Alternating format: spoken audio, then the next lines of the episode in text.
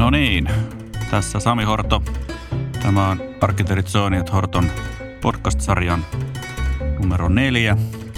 Ja tota, tänään keskustellaan liikennesuunnittelusta ja mulla on tässä vieraana liikennesuunnittelun ja kaupunkisuunnittelun asiantuntija Tommi Eskelinen Rambolista. Tervetuloa. Kiitos Sami. Kerrotko hieman itsestäsi lisää?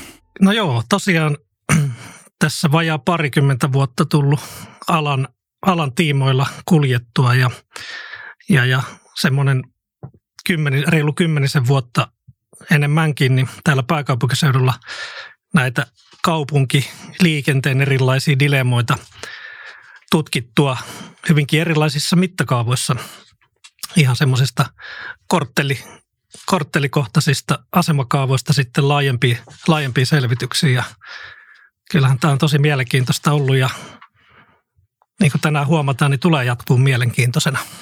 Oliko sinulla heti niin kuin lapsena jo, että sinusta tulee liikennesuunnittelija vai miten tämä niin kuin lähti tämä homma?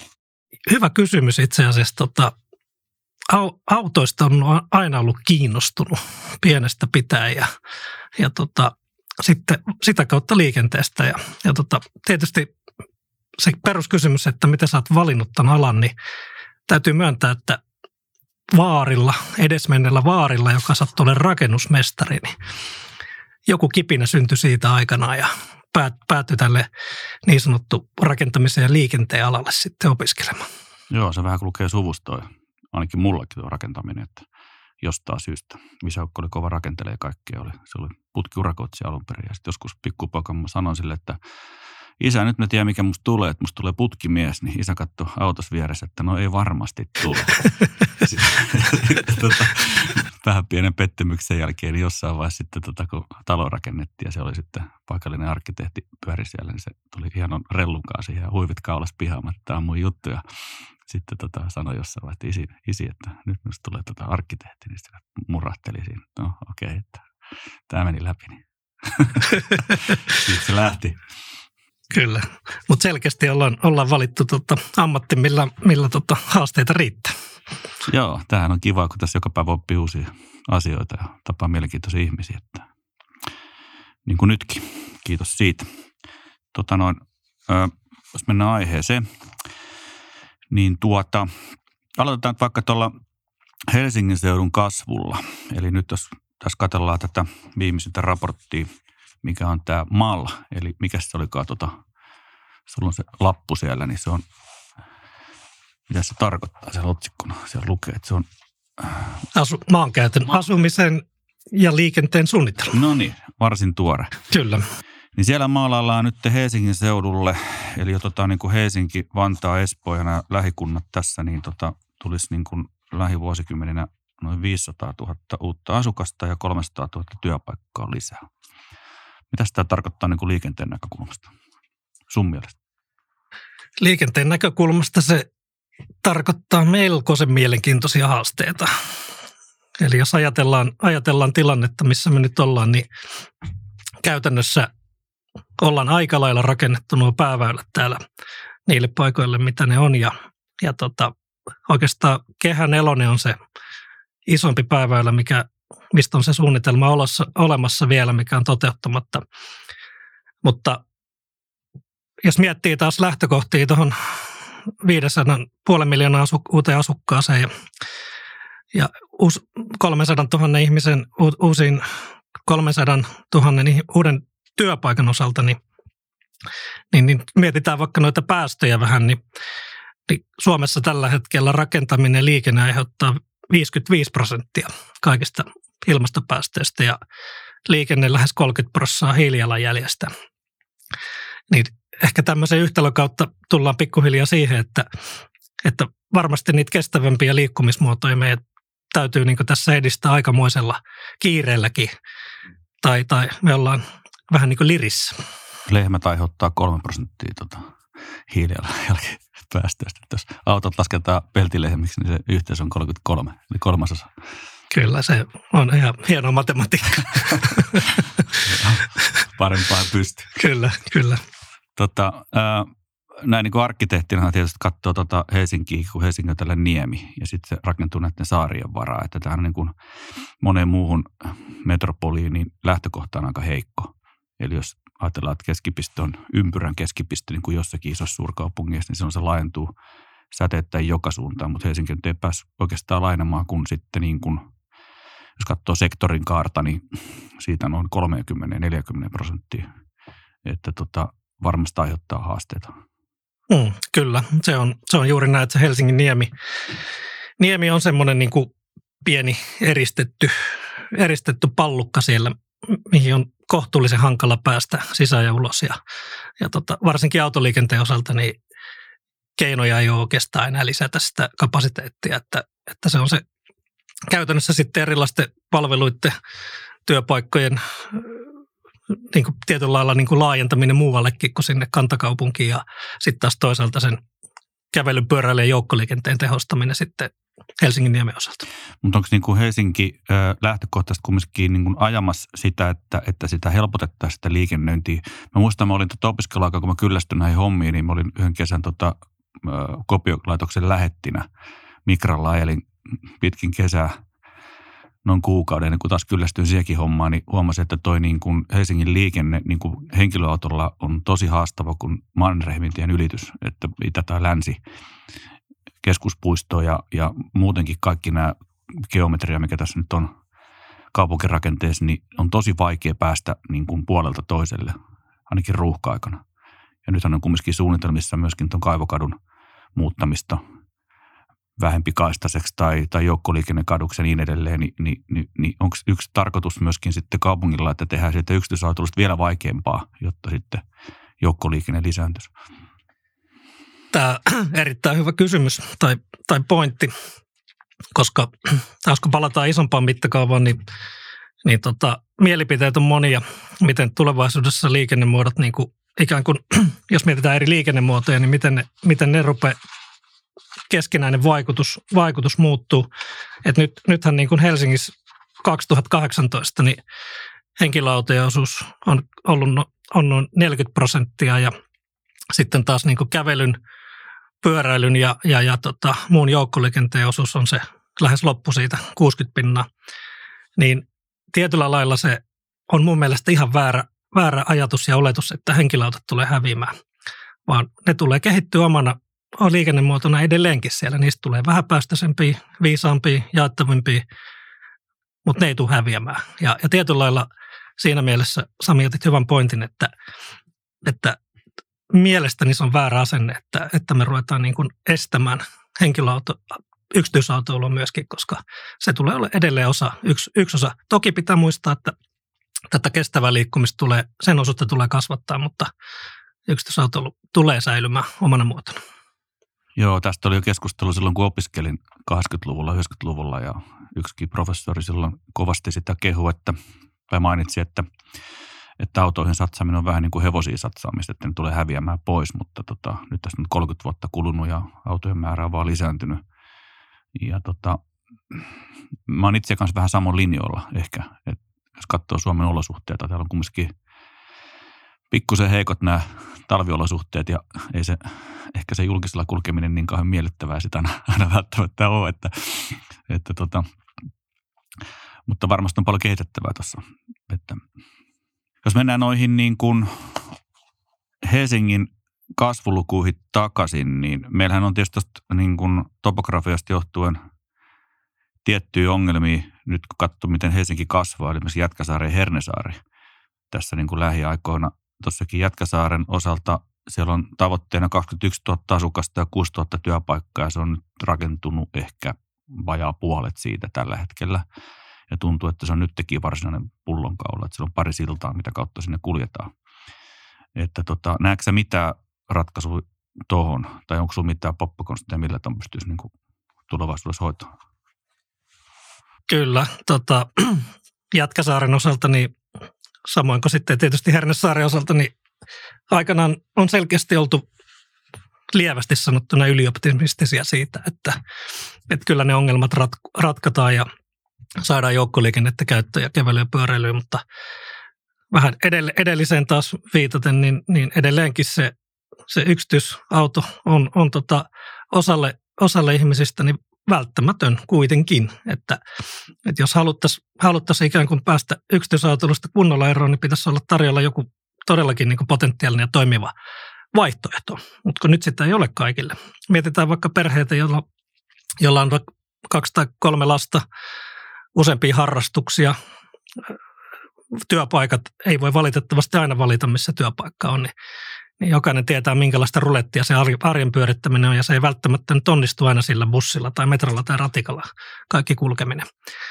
Mutta tosiaan vielä kun napataan noihin Hernesaareen, Jätkäsaareen kiinni, niin on itse asiassa omakohtaistakin kokemusta, eli on, on, on ollut mukana tekemässä muun muassa sitten Jätkäsaaren osalta selvitystä, missä, missä tota, käytiin läpi kaikki, kaikki erilaiset suunnitelmat, mitä, oltiin, mitä Helsingin kaupunki oli teettänyt jossain vaiheessa, ja me analysoitiin vähän niitä, niitä tutkimuksia. Tämä tapahtui itse asiassa edellisessä työpaikassani ja tota, noin neljä vuotta sitten, ja, ja, ja tota, lopputuloksena sitten pyrittiin muodostaa sieltä joku semmoinen idea, mikä voisi olla toimiva ja silloin mietittiin nimenomaan, että yhdistettäisiin sitten Jatkasaari tunnelilla länsiväylä suuntaan, koska keskustatunneli oli tietyllä lailla nyt sitten, ei voitu siihen tukeutua, koska päätöstä ei ollut eikä varmuutta siitä, mitä se tullaan tekemään. Tästähän oli jonkun verran lehdistössäkin juttu tässä jokunen kuukausi sitten, että siellä oli myöskin paikalliset toimijat, jos ollut valmiit rahoittamaan sitä varmaan huomasitkin tämän keskustelun. Siitä oli myöskin aktiivinen keskustelu sitten tuolla internetin ihmeellisessä maailmassa. Ja, ja jotenkin tuntuu, että tässä on niin kuin, ehkä niin kuin pikkusen politisoitunut myöskin tämä keskustelu yksityisautoilusta, että siellä on tämä yksityisautoilupuolue ja sitten on tämä niin kuin pyöräilypuolue. että, että tota, kaikilla kunnioituksella, että tota, varmaan molempia pitää tukea, mutta Oletko huomannut saman ilmiön? Kyllä joo ja todellakin on huomannut sen ja, ja tämä nyt on semmoinen asia, että jos, jos päätteet tätä nyt kuuntelee tätä meidän loistavaa podcastia, niin, niin tota, vastakkainasettelun aika on ohi. Vanha slogani ihan oikeasti. Niin jos me mennään sillä ajattelulla tässä koko ajan, että pyöräilykävely vastaan yksityisautoilla, niin me ei tulla koskaan selviämään tästä ongelmasta, vaan tää, tässä tarvitaan yhteistyötä ja ymmärrystä molemmin puoli. Et se on ainoa tapa oikeasti, miten näistä asioista päästään niin kuin eteenpäin. Joo. Tuossa on tietysti tarkkailu omaakin käytöstä keskusta-alueella. Joskus huomaa, kun autolla ajaa tuossa keskustassa aika useinkin, niin ärsyttää, kun jalankulkijat ja pyöräilijät kävelee alle räpläten kännykkää eikä kattele yhtään eteensä. Ja sitten taas joskus, kun itse liikenteessä ja räplää sitä kännykkää, niin ärsyttää, kun autot meinaa ajaa päälle. Että, että ihminen ehkä toimii eri rooleissa tuossa, että tota, Kyllä, just näin. Just näin. Että, pitää meidän kaikkien ymmärtää, että mulla on kuitenkin kaikki niitä tienkäyttäjiä aina vaihdetaan roolista toiseen. Että näin niin kuin espoolaisenakin, niin mulla on kaksi autoa. Ja Espoon kaupungirakennehan on sellainen, että siellä ei mitenkään tule toimeen ilman yksityisautoa. Tota, pakko kertoa tuossa, kun mun, silloin kun tämä metro valmistui, mä ostaisin vähän matkan päässä, niin tota mun tytär sitten, että tyttärille lupasin, että sitten kun metro valmistuu, niin se lähtee sitten polkupyörän kanssa metrolle ja sitten metrolle töihin. Ja sitten on, se on tytär on kysellyt monta kertaa, että koska sä nyt aloitat. Että kyllä mä kaksi kertaa kävin, että mutta sitten vesisade sitten vei, vei niin kyllä mehut siinä tuommoista. Että, että on se jotenkin vaan aamupöppöräs, kun lähtee liikkeelle, niin jotenkin niin, niin hankalaa saada itsensä tämän ikäisenä enää muuttamaan tapoja. Että Kyllä. Ne nuoremmat sukupolvet sitten, jotka niin on tottunut siihen, että sitä autoa ei ole eikä ne sitä enää sille arvosta, niin siihen sitten kasvaa paremmin. Että. Kyllä, mutta tuohon pitää heittää hyvänä esimerkkinä. Onneksi yritykset on nykyään niin kuin panostaneet siihen myöskin, että, tota, että työntekijät voi tulla sinne polkupyörällä, fillarilla sinne töihin. Siellä on useasti, niin kuin esimerkiksi meillä nyt Ramboli uudella pääkonttorilla Perkkaalla, niin siellä on hyvät sosiaalitilat, siellä on hyvät pyöräparkit, eli jos sä hikoot siinä matkalla, niin sä voit käydä sitten suihkussa ja vaihtaa vaatteet, siellä on hyvät tilat ja mennä töihin, että että kaikkien tämmöisiä asioita niin kuin onneksi on kuitenkin alattu havahtumaan ja tarjoamaan niin kuin mahdollisuuksia siihen oikeasti myöskin sitten. Joo, se on tosi hieno juttu, että kyllä mäkin kannatan, että ihan varmasti tulisin fillarille töihin, jos vähän lyhkäisempi tuo työmatka, mutta, mutta tota, ehkä sitten, ehkä sitten kun se tulee lippulaiva asti se metro, niin sitten yritetään uudestaan. Kyllä. Joo. Nyt tästä on Hernesaari sitten. Tota, sehän nyt alkaa nyt, tai sen kaavoitus on käynnistynyt ja sinne on suunnitteilla 7500 asukasta ja 4000 työpaikkaa. Siellä muistaakseni oli niin, että se paikotus oli tällaista niin kuin markkinaehtoista, että siellä ei kaavassa sitten määrätty niitä, niitä autopaikkoja niin kuin aikaisemmin. Ja muutenkin näyttää nyt siltä, että kaavoitus yrittää ohjata tätä paikotuksen kehittymistä niin, että nykyään kaavassa enää määritellä sitä, että vähintään tietty määrä, vaan nyt on niin kuin enintään. Ja joka ohjaa sitten siihen, että enemmän tehtäisiin polkupyöräpaikkoja ja, ja sitten käytettäisiin julkista liikennettä ja vähennettäisiin sitä autoilun määrää. Että tota, miten sä näet tuon Hernesaaren tulevan liikenteen? Sehän on aikamoinen pullonkaula.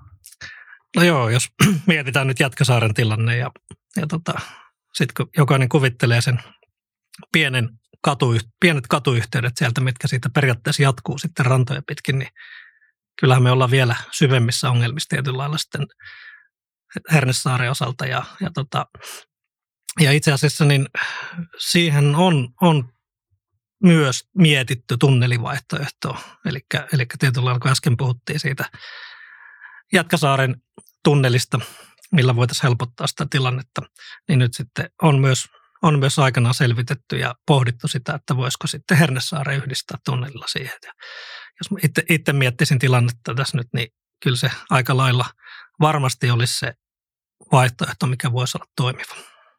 Tämän voi varmaan leikata, mutta tähän Hernesaaren liittyen niin ja yksi pointti välistä. Eli Hernes, Hernesaaren tosiaan, kun tilannetta tutkittiin silloin aikana, niin täytyy muistaa, että siihen liittyy oleellisena semmoisena ongelmana, voisi sanoa, tämä lauttaliikenne. Eli, eli, eli tota, sekä se henkilöautoliikenne, mutta sitten myös se rahti, konttiliikenne. Ja tota, se muodostaa semmoisen melkoisen yhtälö siinä, että tietyllä lailla sitä Hernesaaren, Jätkäsaaren ongelmaa voitaisiin helpottaa sillä, että siirrettäisiin ne Tallinnan laivat VEX vaikka Vuosaareen. Mutta kun se laivayhtiöiden tota, bisneslogiikka perustuu paljon siihen, että se ei ole pelkästään se, pelkästään se, tota, se ää, matkustajaliikenne, vaan se on myös se, se tota, rahtiliikenne. Ja jos ajatellaan taas toisinpäin, että otetaan ne rekat VEX, heitetään ne Vuosaareen, niin sekään yhtälö ei niin toimi. Eli se on, se on tosi iso niin dilemma, koko kompleksinen asia tietyllä lailla se Jätkäsaari, se liikenneongelma. Joo. Kustannuksista on ollut paljon keskustelua myöskin, että miten ne kustannetaan ylipäätänsä tällaiset. Ja ilmeisesti siihen tämä myöskin tämä keskustatunneli on sitten kaatunut tai ainakin viivästynyt.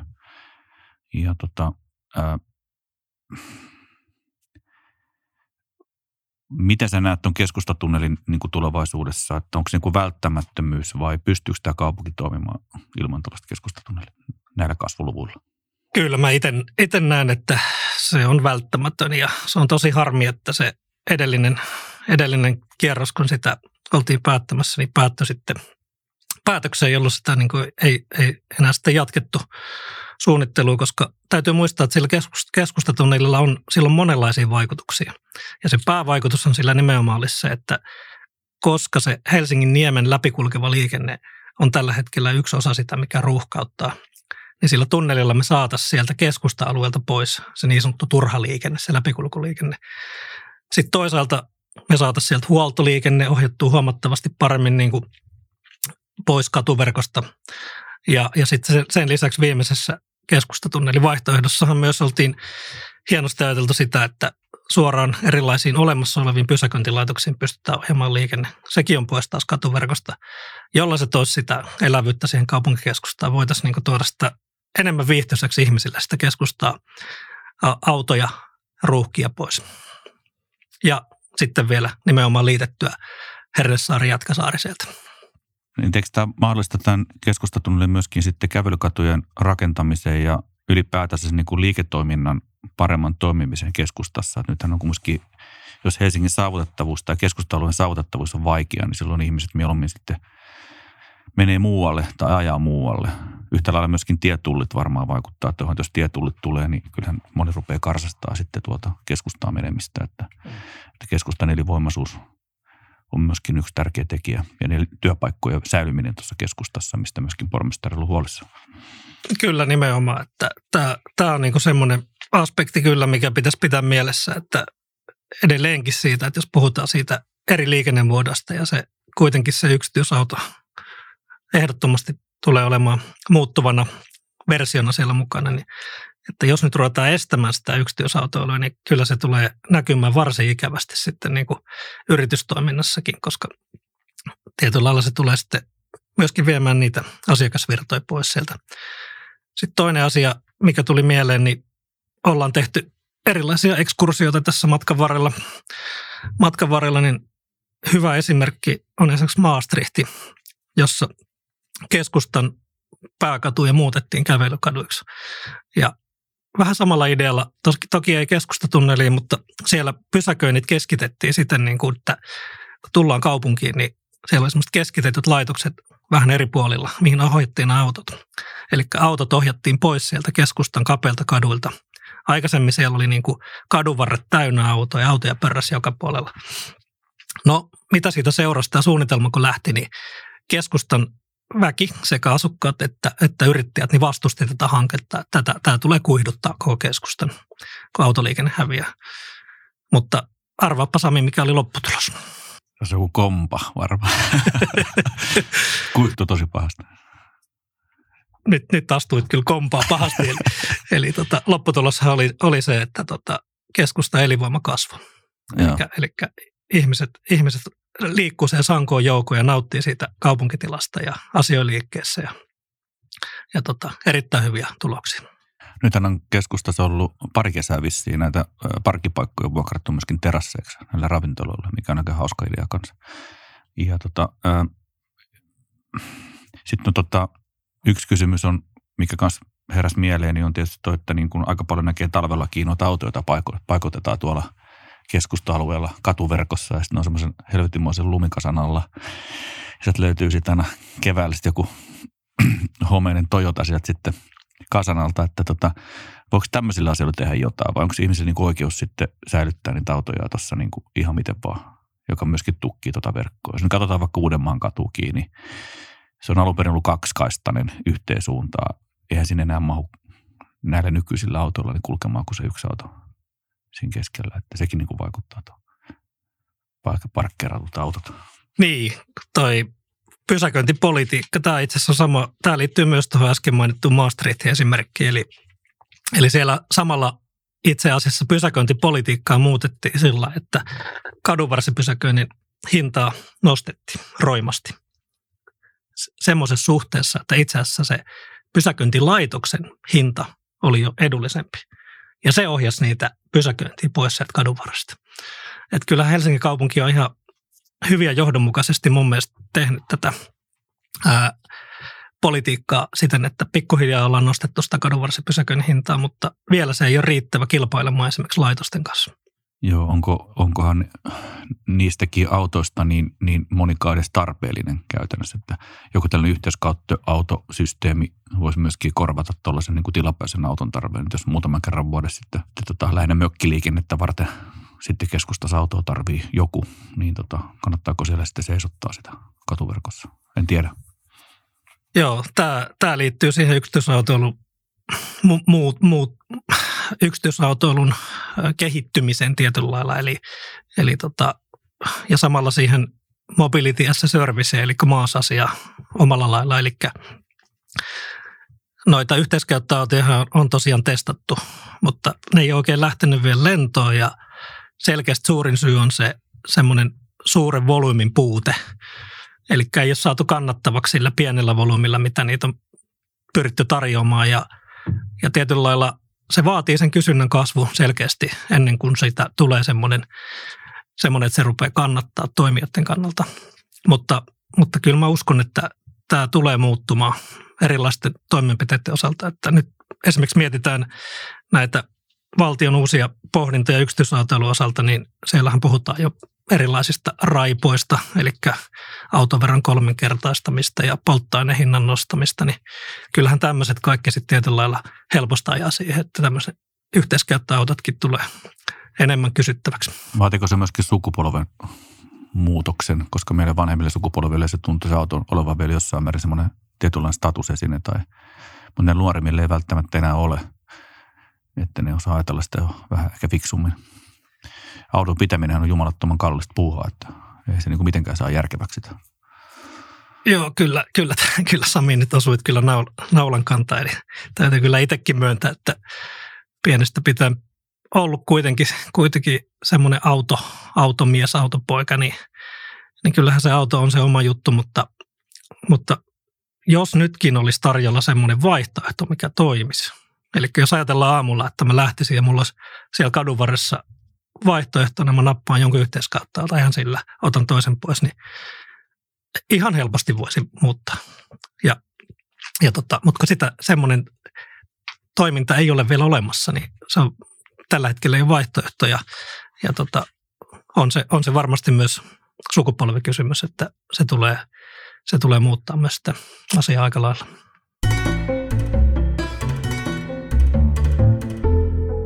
Tämmöinen aihe kuin kaupunkipulevardit. Mulla on täällä listalla. Niin tota, nyt kun kaupunki kasvaa ja sitten tota, on esitetty näitä kaupunkipullevardeja, näin niin kuin arkkitehtina, ajattelee asiaa, niin, niin se on tietysti kiva asia, että, että tulee lisää vihreyttä ja autot vähenee ja viihtyvyys lisääntyy, mutta, mutta mitä se oikeastaan sille liikenteelle tekee? Että tota, mitä ongelmia sitten seurasi? Joo, tämä on kyllä mielenkiintoinen kysymys ja ei varmaan, varmaan nyt välttämättä löydy semmoista eksaktia totuutta tässä, mutta, mutta tota, ainakin nyt sen verran, mitä on tiettyjä pätkiä jopa pohdittu ja tutkittu. Esimerkiksi tota, jossain kohtaa länsiväylää, niin kyllä se aikamoinen haaste on, varsinkin niillä väylillä, mitkä on niitä niin sanottuja sisääntuloväyliä pääkaupunkiseudulle. Että, et tota, täytyy muistaa, että vaikka joukkoliikennettä parannetaan koko ajan, uusia, uusia erilaisia palveluita tuodaan sinne, niin nyt on selkeä kuitenkin trendi ollut, että kun, kun tota, esimerkiksi vaikka metro laajennetaan ja ajatellaan, että se on hieno juttu niin kuin sen joukkoliikenteen osalta, niin kuin se onkin, koska sulla pystyt niin ottaa metroni kulkemaan ja vaihtamaan bussia ja muuta. Mutta joka tähän asti koko ajan on tapahtunut myös niin, että se henkilöautoilumäärä myöskin lisääntyy samalla. Eli, eli tietyllä lailla on tosi hankala mun mielestä nähdä, että kaupunkipulevardit soveltus joka paikkaa. Niitä voi olla tiettyjä sopivia kohtia silloin, kun mietitään niin sitä liikenneverkkoa kokonaisuudessa, että ne ei ole niitä pahimpia pullonkauloja sitten niin vaikka sisään, sisääntuloliikenteen osalta, niin ne voi olla mielenkiintoisiakin ja tarjota hyviä mahdollisuuksia sinne ja tuoda mielenkiintoa. Jos ajatellaan vaikka länsiväylääkin, kun se tulee tuosta niin kuin Rohlahden läpi ja sitten se moottoritietyyppinen ratkaisu loppuu sitten siihen risteykseen, mihin tulee ensimmäiset liikennevalot. Niin jos ajattelee siinä on niin kaupunkipulvari, niin eikö se vaan niin kuin periaatteessa siirtää sitä niin kuin kantakaupungin alkamisen rajaa vähän kauemmaksi, että, että tuleeko siitä oikeastaan ongelmia vai onko se niin kuin vaan niin kuin me, että halutaanko me päästä mahdollisimman pitkälle mahdollisimman nopeasti. Monta minuuttia siinä oikeastaan niin kuin sitten varsinaisesti niin kuin aikaa tulisi lisää. Mm, kyllä, että se on just niin kuin tuossa mietiskelin, niin verkollisestihan sitä pitää miettiä, että varmaan just Ruoholahdessa se voisi, tai tämän tyyppisessä paikasta voisikin niin tietynlaista kaupunkia, niin, niin kuin sanoit, tuoda vähän, vähän niin kuin ulospäin. Mutta ja jos mietitään nykyistä Ruoholahden liittymää, niin ei se varmaan sitten tosiaan paljon pysty enää huononemaan kaupunkipuolen vadilla. Mutta, mutta sitten taas, jos mietitään vaikka jotain Keilaniemen kohtaa, niin täytyy muistaa, että siinä liittyy taas kehä ykkönen tämä ei ole niin simppeli asia, vaan täytyy pohtia sitä kokonaisverkkoa, että mitä se vaikuttaa siihen. Miten tällainen raskas liikenne tuolla keskustassa, niin tota, sitä on myös pyritty vähentämään. Nyt meidän edelleenkin tulee sitten varsinkin näille lautoille. Toinen on Katainokalla, toinen on Etelärannassa ja tota, sitten on tietenkin tämä Jätkäsaaren liikenne ja Vuosaari. Niin tota, onko siinä tulos muutoksia tulevaisuudessa vai luuletko että nämä satamat säilyy nykyisillä sijoillaan ja forever. Joo, tota, kyllähän se tosiaan tuohon Jatkasaaren problematiikkaan niin liittyy tämä rekkaliikenne ja siitähän on tehty, tehty erilaisia laskelmia, että jos rekat ajettaisikin Vuosaareen suoraan, mutta siihen liittyy se taloudellinen yhtälö sen lauttayhtiön kannalta, sen heidän tuoton kannalta, niin se rahtiliikenteellä on iso osa. Ja välttämättä se liikennöinti ei enää kannata sillä pelkällä pelkällä tota, matkustajaliikenteellä. Et siinä, se on aika vaikea, vaikea yhtälö, ja, mutta toisaalta niin kuin, eihän ne rekat kuulu tuonne kaupunkiympäristöön ja katuverkkoon.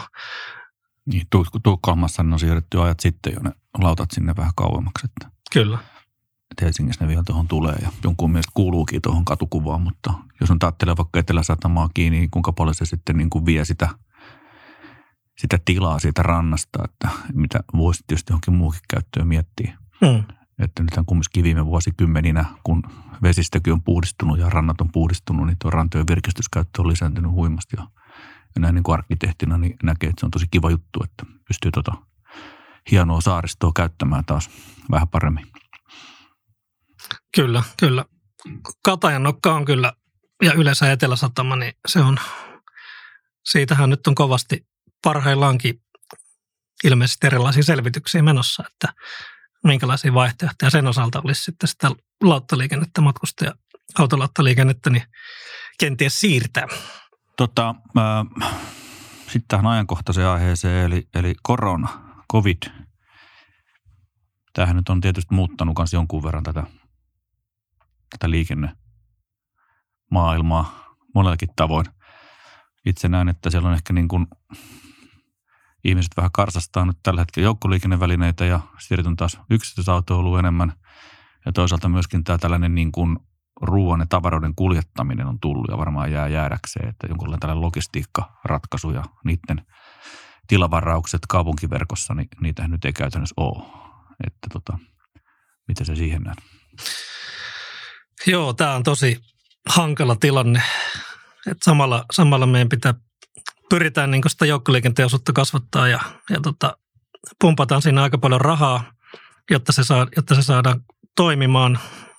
Ja nyt sitten matkustajamäärät tippuu tietysti tämmöisen tilanteen aikana ja, ja, ja HSL välättelee lippujen hintojen korotuksia, mikä ei varmasti taas edistä sitten sitä joukkoli- joukkoliikenteen käyttöasteen nostamista. On, on tosi vaikea kysymys ja, ja, ja tota, olla, ollaan tätä vähän pohdiskeltu niin kuin yleisellä tasolla ja, ja tota, ei ole kyllä suoraa vastausta tähän, että tietyllä täytyy nyt vaan toivoa, että tämmöinen pandemia on sitten jollakin lailla ohimenevä myöskin, että tämä ei ole ikuisesti jatkuva tila. Niin, onhan tuo joukkoliikenne aika kallista itse asiassa, jos vertaa sitä yksityisautoiluukin. Ja tota, nyt jos hinta vielä nousee, niin, niin se vähentää tietysti käyttäjiä määrää. Eikö Tallinnassa ole ilmainen joukkoliikenne? Kyllä, Sie- siellä on ilmainen joukkoliikenne ja tämä on kyllä semmoinen erittäin hyvä niin kuin mun mielestä asia niin kuin pohtia jatkossa, että olisiko esimerkiksi syytä tehdä semmoinen kokeilu oikeasti pääkaupunkiseudulla. Onko Tallinnasta mitään tuloksia siitä tutkittu, että miten se joukkoliikenne on lisääntynyt sitten tämän päätöksen takia? No mulla ei, ei ole kyllä nyt siitä mitään dataa, mutta sen verran mitä nyt on yleisesti kuullut, niin, niin tosi suosituksen se on tullut siellä kaiken kaikkiaan. Että kyllä sitä ihmiset käyttää ahkerasti. Sitten jos puhutaan tuosta logistiikasta, minkä otit esille, että, että miten tämä niin kuin erilainen tavaroiden kotiin kuljetus jo muutenkin tietysti nettikaupan kautta, mutta sitten vielä covid-aikana vielä enemmän, tai se on kasvattanut sen osuutta selkeästi, niin siihen liittyen olisi tosi tärkeää, että mietittäisiin niin kuin sitä erilaista logistiikkatoimintaa myös tässä kaupunki- ja liikennesuunnitteluyhteydessä, että mitä se tarkoittaa ja mitä se pitäisi huomioida kaikissa hankkeissa. Että selkeästi semmoiset niin yhteisjakelualueet on mun mielestä semmoisia, mitä jatkossa niin tarvitaan entistä enemmän. Myös sitten semmoinen niin sen logistiikan järkeistäminen. Että ollaan tai on, on ollut tekemässä Helsingin kaupungille myös sellaista selvitystä, missä tutkittiin kantakaupungin tämmöistä city-logistiikkaa ja, ja, ja lop, tai mitä siellä huomattiin oli se, että, että tota, turhan paljon on sitä, että yhdessä paikassa käy hirvittävä määrä erilaisia paketteja, jakeluautoja ja sieltä pikkusia nyssyköitä vaan heitellään sinne, kun selkeästi voisi niinku olla järkevämpää, että niitä yhdisteltäisiin niitä kuljetuksia ja se yksi auto veisikin useampia nyssäköitä sinne. Et, et, tämmöisiä asioita eteen niin kuin niin ja kenties ehkä sitten jolla sähköisellä kuljetusvälineellä keskustassa tulevaisuudessa, kun kumminkin puhutaan niin kuin ekologisestakin tavoitteista ja niiden kehittämisestä. Kyllä. Joo. tässä on varmaan paljon, paljon nähdään vielä lähivuosina tapahtumaa tämän asian ympärillä. Joo, kyllä tämä Sami sillä lailla on, että tota, ihan kaikki haasteita me ei näitä vielä päästä ratkomaan. Että jätetään noille seuraaville tulevillekin näille sukupolville vähän vielä sitten. Tota. Seuraaville podcasteille ja muuta. joo, joo, kyllä. Okay.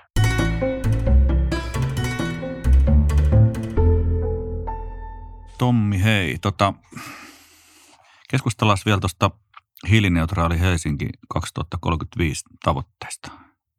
Se ainakin mua itseni kiehtoo tosi paljon, että miten se tulee vaikuttaa liikkumiseen, liikenteeseen ja ylipäätänsä koko tämä niin kuin ekologinen ajattelu, mikä nyt on niin kuin Helsingin kaupungissa ja muutenkin Suomessa ja maailmassa niin kuin yksi isompia kysymyksiä tulevaisuudesta ratkottavana. Mitä vaihtoehtoja meillä on Joo, tämä on, tämä on mielenkiintoinen aiheosuus. Ja tota, tosiaan siellähän löydettiin muutamia, muutamia erilaisia osakokonaisuuksia, millä nähtiin tai millä nähdään olevan vaikutuksia sitten, positiivisia vaikutuksia sen liikenteen päästöjen ja tavallaan hiilijalanjäljen osalta. Ja yksi aika iso, mikä nähdään, on tämä autojen ajoneuvoteknologian kehitys. Eli jos mietitään sitä jo aikaisemmin puhuttua yksityisautoilua, niin, niin siirryttäessä enemmän sitten sähköautoihin, päästö, tietyllä lailla päästöttömiin. Tokihan se sähköautoenergiakin jossain tuotetaan, mutta oletetaan, että se pystytään tuottamaan melko päästöttömästi sitten. Niin se tulee olemaan iso. Samoin tuon raskaan liikenteen osalta, sehän, sen osuushan on kohtuu merkittävästi esimerkiksi Helsingissä, kun ajatellaan, ajatellaan satamia ja muuta jakeluliikennettä ja näin poispäin. Tämä on, tämä on aika iso juttu kaiken kaikkiaan. Sitten taas toisaalta niin on muistettava yleisesti tämä tota, erilainen joukkoliikenteen niin kuin kehittäminen, kestävän liikkumisen kehittäminen. Eli koko ajan nyt aika hienosti Helsingissä ja myös pääkaupunkiseudulla niin parannetaan esimerkiksi pyöräilyolosuhteita.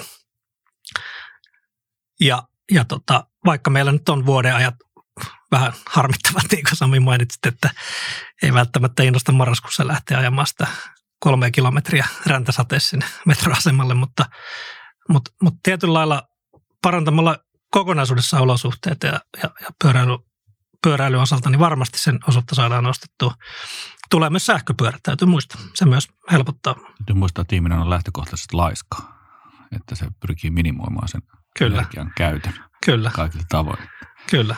Tota, tosi vielä palaan tuohon ehkä alustukseen tuossa, että kun äsken keskusteltiin siitä, että meillä tulee 500 000 asukasta tänne pääkaupunkiseudulle lähivuosikymmeninä ja samanaikaisesti meillä on hiilineutraali Helsinki tavoitteena äh, vähentää hiilijalanjälkeen 50 prosenttia on tosi haastava yhtälö mun mielestä. Se on eri, erittäin et, haastava. Että jos siihen mennään pyrkii, niin se varmaan tarkoittaa aika, aika moninaisia toimenpiteitä. Että siellä on, voisi kuvitella, että siellä on sitten just niin kuin pyöräily ja joukkoliikenteen suosiminen ja autolun sähköistäminen ja sitten tietullit, verotus, voisiko olla tämmöisiä? Kyllä, ne, ne on ehdottomasti siellä, siellä tota, omina niin kuin isona tekijänä sitten vielä pitää nostaa selkeästi niin kuin toi liikkumispalvelut, mistä, mistä tuossa ehkä kas hieman ohi, ohi puhuttiinkin jo lyhkäisesti. Eli, eli se, että, että myös tämä meidän sukupolven muu, vai, muutos, sukupolven, suku, sukupuoli. sukupuoli. No, niin. eli, eli meidän... Vetää sitten eri, eri niin, eli me, meidän suku, sukupolven muutos tietyllä lailla myös mahdollistaa sen uusien liikkumispalveluiden kysynnän kasvamisen. Eli ihan esimerkkinä, kun ajatellaan nyt, että kuitenkin meillä on vielä niitä omia, omia autoja, mitkä täytyy muistaa, että ne, se oma autohan seisoo ison osan ajasta niin täysin käyttämättömänä. Jos mietit, mietit Sami sitä, että kun lähdet sillä tota Ferrarilla liikkeelle sieltä kotipihasta, vai oliko se nyt sitten Volkkari, mutta niin. Sähkögolf on nykyään. No niin. Mä siirryn sähköautoon tuossa vuodenvaihteen. No niin, sä heti pisteet nousi. Niin mietipä tarkasti, että kuinka paljon se auto sulla on käytössä vuorokaudesta ja paljonko se seisoo paikalla. Mä huomaan, että Teams-kokouksia voi pitää myöskin autossa, kun ajaa, että, että tota, ehkä täytyy siirtyä enemmän mobiiliksi. Tota, toisaalta kiehtoo tuo verotuksenkin osuus. Suomessa on suhteellisen halpaa tuo sähkö verrattuna moneen muuhun maahan. Ja nythän niin kuin verotuksen avullahan voitaisiin sitten myöskin suosia sähköautoilua niin, että siitä tulisi niin kuin edullisempaa suhteessa kuin tämä, tämä bensalla tai dieselillä ajaminen. Että vähän niin kuin Noressakin, koska kaikilla on kohta Tesla, että nyt ne joutuu vähän pakittaa ilmeisesti siinä verotuskäytännössä, mutta Suomessahan meillä oli tällainen hankintatuki ainakin jossain vaiheessa käytössä, mutta taisi poistuu jo. Joo, nyt, nyt täytyy sanoa, että vähän semmoinen mielikuva, että se ehkä jonkunlainen tuki meillä olisi vielä ainakin nyt vanhojen peltelehmien romutuksen osalta. Mutta, romutuksen osalta, joo, joo. ei vissiin niin kuin sähköautohankinnan osalta. Joo, se on, se on totta. Ja to, olet ihan oikeassa, että, että tietyllä lailla, että, ja varmasti näitä toimenpiteitä mä veikkaan, että on tulossa uusia, koska Suomen auto, autokanta on melko vanhaa ja se iso, iso tota, tarvehan meillä on oikeasti sitä uudistaa nopeammin ja silloin me tarvitaan semmoisia tukevia toimenpiteitä siihen. Tässä on aika paljon sellaisia disruptiivisia piirteitäkin tässä liikenteessä voisi olla. Toi, esimerkiksi tuo potkulautojen ilmestyminen tuonne kaupunkikuvaan jokunen kesä sitten. Itse olen ainakin ihastunut siihen kulkumuotoon tosi paljon, varsinkin Nupulakivi kadulla, niin, niin hyvin täristää niin tota, ää, voisi hyvin kuvitella, että tulevaisuudessa meillä olisi jonkinlaisia niin kuin yksinkertaisia sähköautojakin, mitä voitaisiin vastaavan tyyppisesti että vuokrata parkista yhdelle hengelle tai, tai mopoja tai whatever. Kyllä joo. Kyllä. Se, on, se olisi just osa tätä liikkumispalvelua. Eli ajatellaan nyt, käytännössähän meillä toimii jo esimerkiksi Vimi osana maassia. Eli maksat jonkun tietyn paketin sieltä kuukaudessa – ja riippuu sitten se paketin niin kuin hinta, hinta muotoutuu sen mukaan, että kuinka monipuolisesti sä voit käyttää niitä eri palveluita, että siellä on joukkoliikenne käyttöoikeus. Sitten maksat vähän enemmän, niin saat jotain, esimerkiksi taksimatkoja siihen mukaan. Ja vähän enemmän maksat, niin saat sieltä jonkun yksityisautopalvelun tietyn, tietyn oikeuden käyttää niitä. Niin tämä, tämä on just sitä, mikä varmasti tulee niin kuin tulee tota nousemaan enemmän, enemmän tota esille ja, ja sen käyttö tulee lisääntyä. Ja se on, se on niin yksi tapa, jos mietitään sitä hiilijalanjälkeen pudottamista, että ei tarvitse omistaa sitä omaa kulkupeliä, vaan, vaan sitä lainataan sitten maksua vasta. Niin, ja se on mahdollisimman yksinkertaista käyttää, että se vaan niin kuin liikut välineestä toiseen, eikä tarvitse mitään sen kummempia Kyllä. passia kantaa mukana. Että kyllä siinähän Suomi on aika pitkällä ollut edelläkävijäkin, että eikö tämä vähän niin kuin Suomessa kehitetty tämä tämän tyyppinen palveluajattelu? Se on juuri näin. Ja tota, nyt pitää vaan Suomessa niin olla nyt hereillä ja, ja tota, tietyllä lailla pysyä, pysyä siinä mukana, että helpostihan tätä nyt monistetaan ympäri maailmaa ja, ja tota, meidän pitäisi itse pitää huoli, että me näytetään sitä esimerkkiä nyt ja tietyllä lailla myös vaatii sitä poliittista tahtotilaa siihen, että tietyllä lailla kaikki, kaikki tämmöinen, mitä me aloitetaan uutta, niin se, se tarvii tukea. Ainakin käyntiin lähtemiseen. Kyllä. Sitten kun rupeaa markkina pyörimään itsestään, niin silloin se myöskin alkaa tulla. Juuri näin. Myöskin ne markkinavoimat mukaan siihen. Joo, tässä tulee aika monipuolisesti käsiteltyä nyt Helsingin ja Suomen liikkumisen eri ongelmat ja pulmakot ja kapeikot ja ties mitkä. Että onko sulla Tommi vielä jotain tähän lisättävää vai? Mulla ainakin alkaa olla pajatso tyhjä. Että...